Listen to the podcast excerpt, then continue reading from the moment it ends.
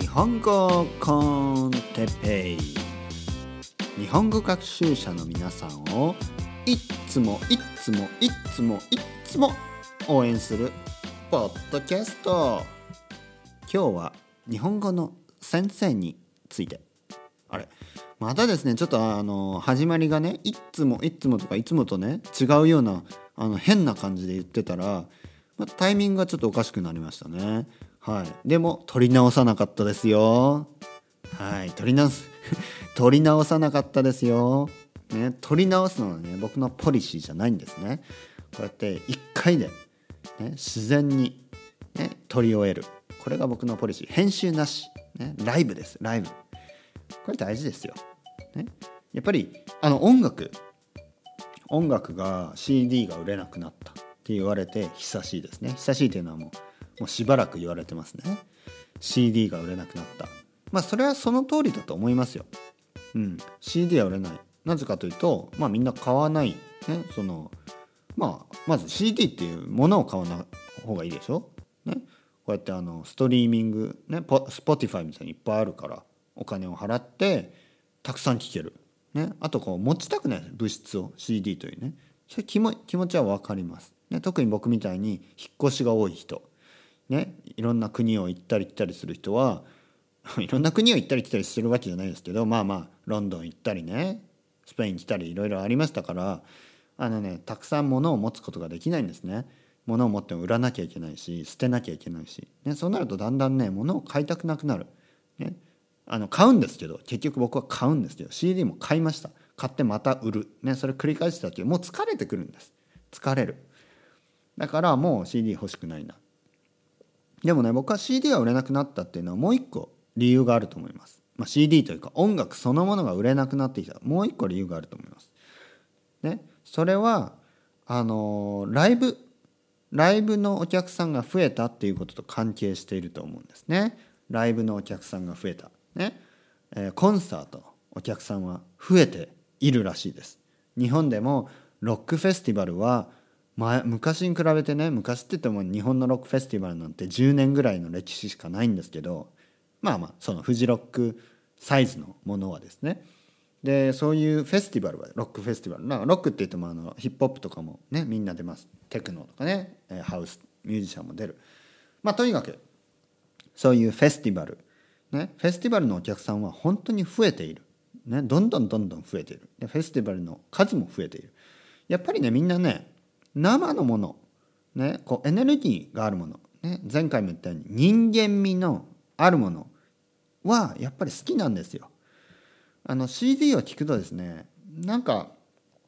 過剰にエディットされて過剰にですね、なんかこう本当それ歌ってんの、ね、本当本当それ歌ってんのみたいな、それロボットじゃないの、ね、もしくはあの 歌, 歌った後にねエフェクトをいろいろかけすぎててもう本人の声か分かんない。もう誰が歌っても同じじゃないの、ね、そう思うようなあのボーカルとかありますよね。でやっぱりライブだとねそうはいかないんで、まあそういうライブでもねエフェクトをかけまくりのアーティストも多いですけど、まあライブだとやっぱりまあその生のね動きが見れる、人間がね動いてて、まあ、飛び跳ね飛び飛び跳ねてるねステージの上でこうジャンプしたりね、まあ、そういうのを見るのが好きなんですねみんな。僕も YouTube とかで音楽をねちょっと見たいなとか聞きたいなと思うときはやっぱりあの何プロモーションビデオのバージョンじゃなくてライブバージョン、なんかライブをね探したり、ね、そのアーティストの、あの最近のライブを見たいなとか、ね、あのそうやってライブを探すことが多いです YouTube とかで。なぜかというとやっぱりね生の演奏とか生の歌声を聞きたいんですね。でアコースティックだとまださらにいいですね。あのよくロックバンドがね、えー、アコースティックバージョンをあのステージ上で演奏することがあるじゃないですか。あとはあの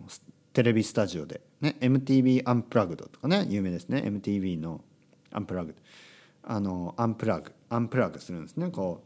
うギターとかそういうのをねアンプに通さずにやる。まあ実際アンプは通してるんですけど、まあ、ドラムとかうるさいものはねうるさいって言うとあれか、ドラムとか音が大きいものはま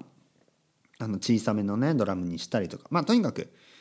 えー、よりよりですね生の演奏が分かるようなアレンジでですね演奏する。でそうやって見ると、あやっぱり歌っていいなとか僕は思います、ね、でやっぱりねエディットしすぎると シーディー, シーディー とかねそういうパッケージになるとなんかねこう本当に歌ってんの、ね、そういう何の話してたんだっけ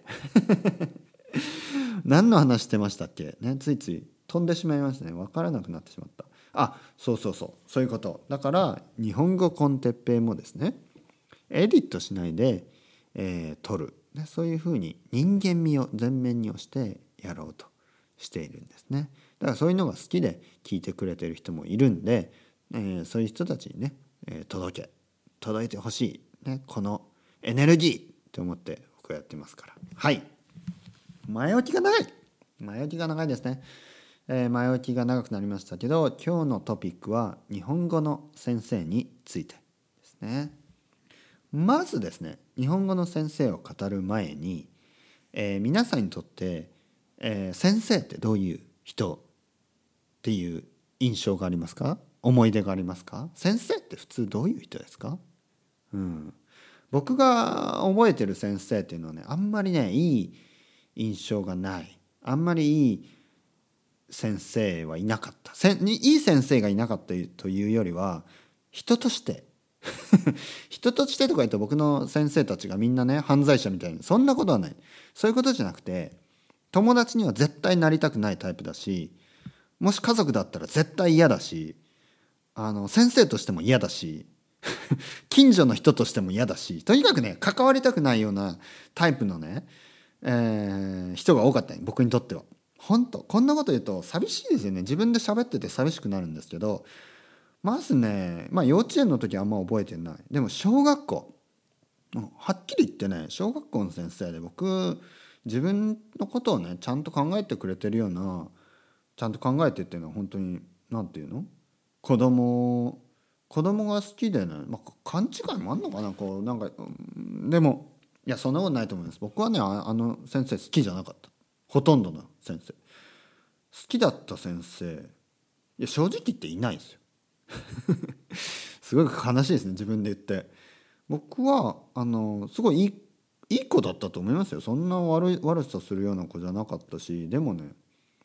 先生の態度とか先生の考え方って僕は全然好きじゃなかった。でそれでいてねものすごい押し付けてくる先生ばっかりだった気がしますね、自分のね考え方を。まあわかるんですよ、子供を相手にね大人一人で話してるわけでしょ、ね、子供よんじゅうにんぐらいの前でね大人一人でしょ。だからだんだん調子に乗っていくっていうのは分かるんですよね。それにしても調子に乗り乗り調子に乗りすぎてた先生が多かった気がしますね。はい、まあ小学校、そして中学校も同じですよ。中学校ももう中学校も同じ、もうね、うん、悲しいですね。高校も仕事仕事だけのためにやってたとは思えないけど、まずね人間性があまりにあの人間性人間性なんていうかな、まあ、とにかくもうしょうがないですね。そういう性格なんでしょう、そういうそういう人たちなんでしょうね。まあ、全, 全部でくくるのも悪いけど、とにかく僕にとっては全然ねやさ優しい、本当の意味で優しい、本当の意味で楽しい、本当の意味でなんていうか生徒のことを思いやってる先生には正直会ったことがない悲しいね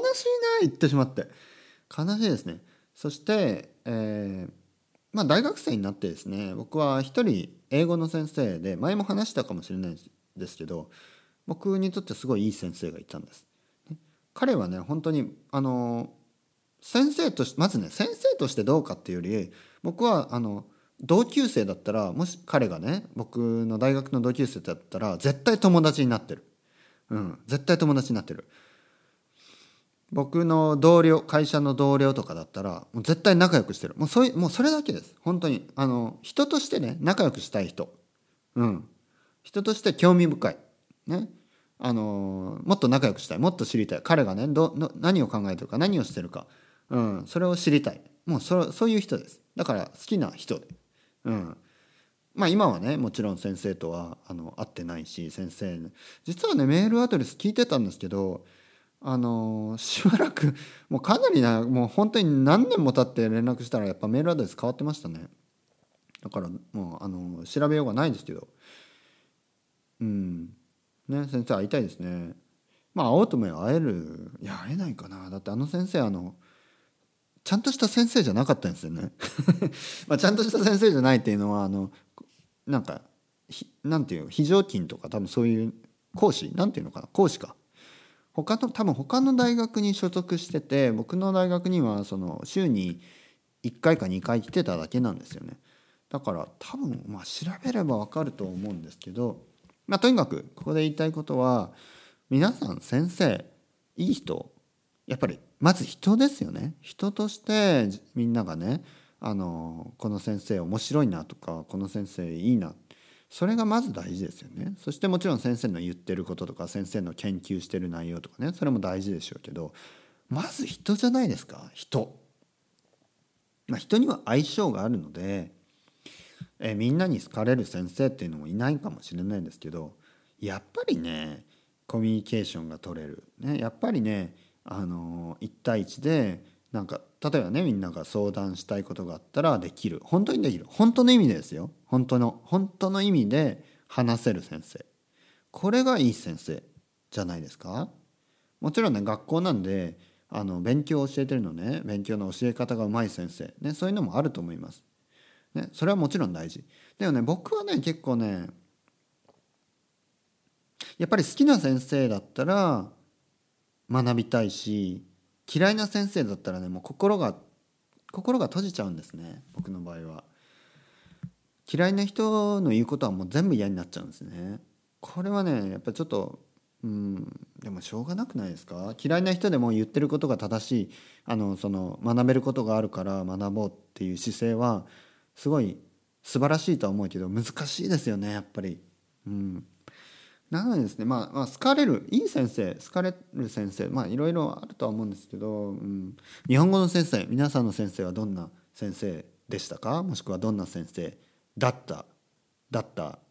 だった過去形だったでしたかだったでしたかでしたかでしたかだだけでどんな先生でしたか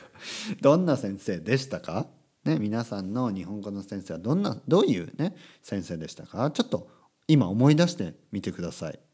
うん、日本語の先生ってどういう人が多いんですかね。ね、まあいろんな人がいますよね。もちろんいろんな人間がいるようにいろんな日本語の先生がいますよね。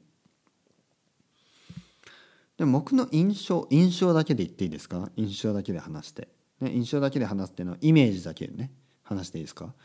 なんかねなんかあの厳しい人が多いような気がします。ね、厳しいっていうのはなんかねやっぱりあの言葉を教えるっていうことはそのその国をねあのその国のことをたくさんあの知っている人が多いですよね。例えば日本語の先生だと日本文化についてね知ってる人が多いですね。で日本文化を勉強すればするほど知ればするほどなんかこうやっぱりやっぱ昔のもんですから文化とかその歴史っていうのはこう過去を遡るもんなんでちょっとねだんだんねコンサバティブになっていく人も多いんじゃないですかね。例えば間違った日本語を使ったらダメっていうふうなまあそういう授業をね毎回しているとなんかこう少しね狭くなっていくあのタイプの人は多くないですか。狭くなっていくと間違ったらいけないとかね、僕みたいにいいんだよ間違ってもね、間違っても通じればいいぜとか、いやあのこれはね日本人でもあのそういうふうに言うからいいんじゃないとか、まあ、そういう考え方の人は結構少なくて、皆さんは外国人ですからきちんとね日本人がいくら日本人がいくら間違った日本語を使おうとあなたたちはねあのあの正しい日本語を使うようにしましょうとかね、気持ちは分かるんですよ。まあ、あの汚いことは特に汚い言葉クソとか、ね、日本語はク日本人がクソって言ってもいい場合でも外国人がクソって言うとなんかねなんかこう合わない、これ分かります。あの僕も外国人だからあのな例えばファックとかねなんかあんまりね言わないようにね、なぜかというとなんかねしっくりこない、ね、やっぱこうネイティブじゃないとなんかこうしっかり使えてないし、なんかね、うん、まあ変な誤解を招くことも多い。ね、だからまあ汚い言葉っていうのは、いやそれは同意します。汚い言葉はあんまりこう外国人外国人というかそのその言葉をね、その国のネイティブ、その国の言葉を、えー、母語としてない人たちは、学習者はですね、学習者はあんまり使わない方がいいような気がします。ただただですよ、あの日本人が話すように日本語を話すっていうのは、それは何も悪いことじゃない。ね、あんまりね、古風な言い方とか、あの文法的に教科書的に正しい日本語だけを喋る、そういうことをしてもやっぱり結局アンナチュラルだし、結局不自然ね、結局不自然な日本語になっちゃうんで、あの普通の日本人がね、ちょっとんああそういうこと、ああ今分かった、なんか古風だね、古風な言い方するねみたいな、いやいやあの教科書に書いてたし、あの教科書に書いていましたし、あの